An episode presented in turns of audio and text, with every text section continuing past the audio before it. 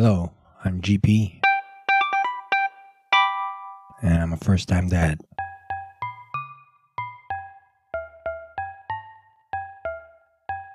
Alright, so welcome to the fifth episode of the First Time Dad podcast.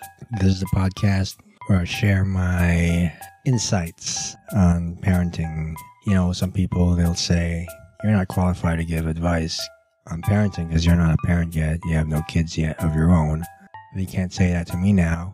Now I'm a parent, so I guess that qualifies me to give my insights on stuff.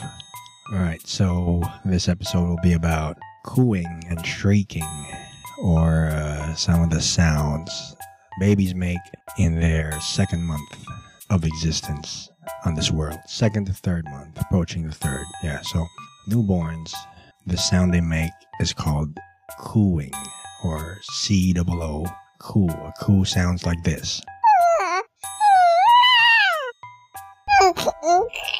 All right, so uh, a coo is is their way of talking to you, actually. So if you notice, in the first month of a baby's existence, its primary means of communicating is crying. All it does is cry, and uh, there comes a point when the cries somehow sound the same. He can't distinguish a cry when he or she is hungry, or a cry when he or she wants his or her diaper changed, or a cry when he or she wants to be carried. So these all sound the same to the untrained ear, but people say, well, you'll eventually get used to it, you'll eventually know. There's actually a way uh, you can find out what kind of cry it is for very early newborns, and it's called the uh, Dunstan baby language. Uh, I'm going to share a link on the description of this episode, so if you're interested in finding out, check the link out. So, what the Dunstan baby language says is that there are basically just five sounds that a baby makes before it goes into full on cry mode. See, when it's on full cry mode, that's the one I was mentioning earlier about them all sounding the same. So, before a baby reaches full cry mode, there's a, a build up stage to that full cry mode. So, it, it sounds like a whimper. It's gonna whimper, it's gonna make a kind of sound before it goes to full crying. So, the researchers who came up with this, I assume it's Mr. Dunstan or Dr. Dunstan or whoever it is, he or she was able to narrow it down to just five different sounds before it leads on to the full cry. So there's one for I'm hungry. There's another for burp me. The baby's got a lot of air in the tummy. The third sound is for a gassy stomach or need to poop. And there's a fourth sound, which means the baby is physically uncomfortable. So it could be he feels hot or it feels cold or his diaper's wet. And then there's the uh, the sound he makes when he's sleepy and he wants to go to sleep. So it kind of makes me wonder, you know, if babies want to sleep, why don't they just close their eyes? but apparently, it doesn't work like that with babies. They have to learn how to sleep. Uh, sometimes they just fall asleep, but to be able to uh, fall asleep consciously, like I want to go to sleep, that requires higher brain functions. So babies don't work at that level yet. Okay, some parents may say that when a baby cries, although it, the sounds at first may seem to sound the same, you'll eventually learn to distinguish what he means by this cry or that cry, alright? That, I would say that's not entirely accurate. I would say that as time goes by, the baby's crying won't be limited to sound alone. So there will be facial expressions included in the baby's cry, like uh, like my baby, for example. He has a certain look on his face when he wants to be carried. You know, he's not really crying. He's just making that sound, and he's looking at you, and he wants me to pick him up.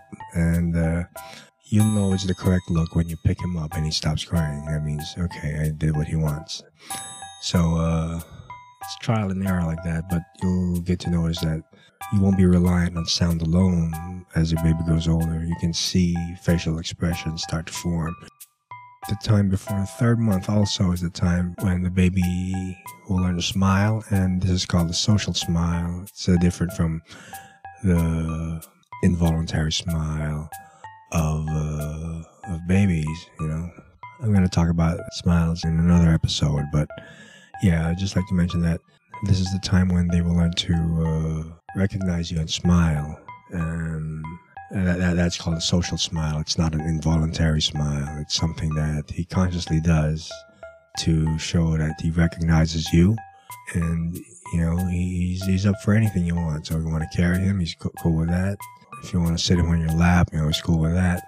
So uh, the smile, I think, it's like an invitation that he's cool with it. The baby's cool with it. Whatever you decide to do with it, just uh, he's gonna express it if he doesn't like what you're doing. So if you hear him uh, cry or make some sound, and it doesn't sound like a natural thing that he'd do, that means he, he doesn't like what you're doing. So better change it up.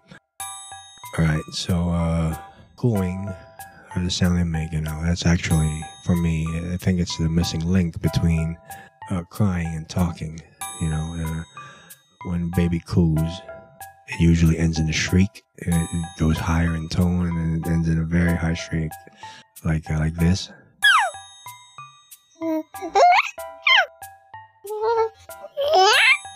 What I think is happening here is that the baby has discovered that it can control the volume of the sounds that come out of his mouth. So he can't yet make sounds like p or b, t, s. You know, those are those will come later. But the thing he will discover, the baby will discover. Uh, I'll just use the pronoun he when I actually mean both the genders, but because I'm talking about my son, but uh, just so it's easier for me to to discuss without you know being too conscious of the pronouns I use. But the thing the baby will realize is that when he uh, breathes this much, the sound he's gonna make is gonna be this this high. And when he when he uh, breathes out excitedly, it'll go up, up and register. So he knows now that he could control how loud the sound he makes. So when he's really excited, he's gonna he's gonna shriek, you know. So when the baby shrieks, that means he, he's like, you know, like uh, those teenage girls when they see they see uh, handsome guys or teen idols, rock stars, and they shriek. And that's that's the equivalent. That's a very primal uh, sound that uh, even babies have when they see something they like. They shriek. So the shriek is the highest volume they can make, and then they also make very low uh, volume sounds. And they also make sounds that are not that loud, you know. They have an awareness already of the volume of the sounds they make. I think uh, it's gonna evolve from there. A different volume would mean a different thing. So from there, I think babies are gonna take off and they're gonna discover that I don't know what would come next. Maybe the speed, which they deliver like a, a long cry and the shorter, faster cries, you know, maybe they discover, oh, I can control that. And then sooner they discover I can control the sound. It doesn't have to come out always as, ah, ah, it can come out as, ee, oh, mm. So maybe, maybe that's where it goes. I'm not really sure. So you have to stay tuned to this uh, podcast series so you can find out what I discover in those things. But anyway, that's, that's, uh, that's what I have to say about uh, cooing and shrieking. It's, uh, you're one step closer to talking. It's only going to get uh, better and better from here. And it's like you're, you're actually deciphering a human being. It's a sentient entity. And uh, I remember one quote from uh, the creators of the Pixar movie Soul. Oh, by the way, I also have a review of that in my other podcast, The Couch Tomato. So check it out, thecouchtomato.com. Well, anyway, uh, the director of Soul was Pete Docter, and he mentioned that one of the things that inspired him to do Soul was uh, the memory he had of his son, who, as a baby, already showed character.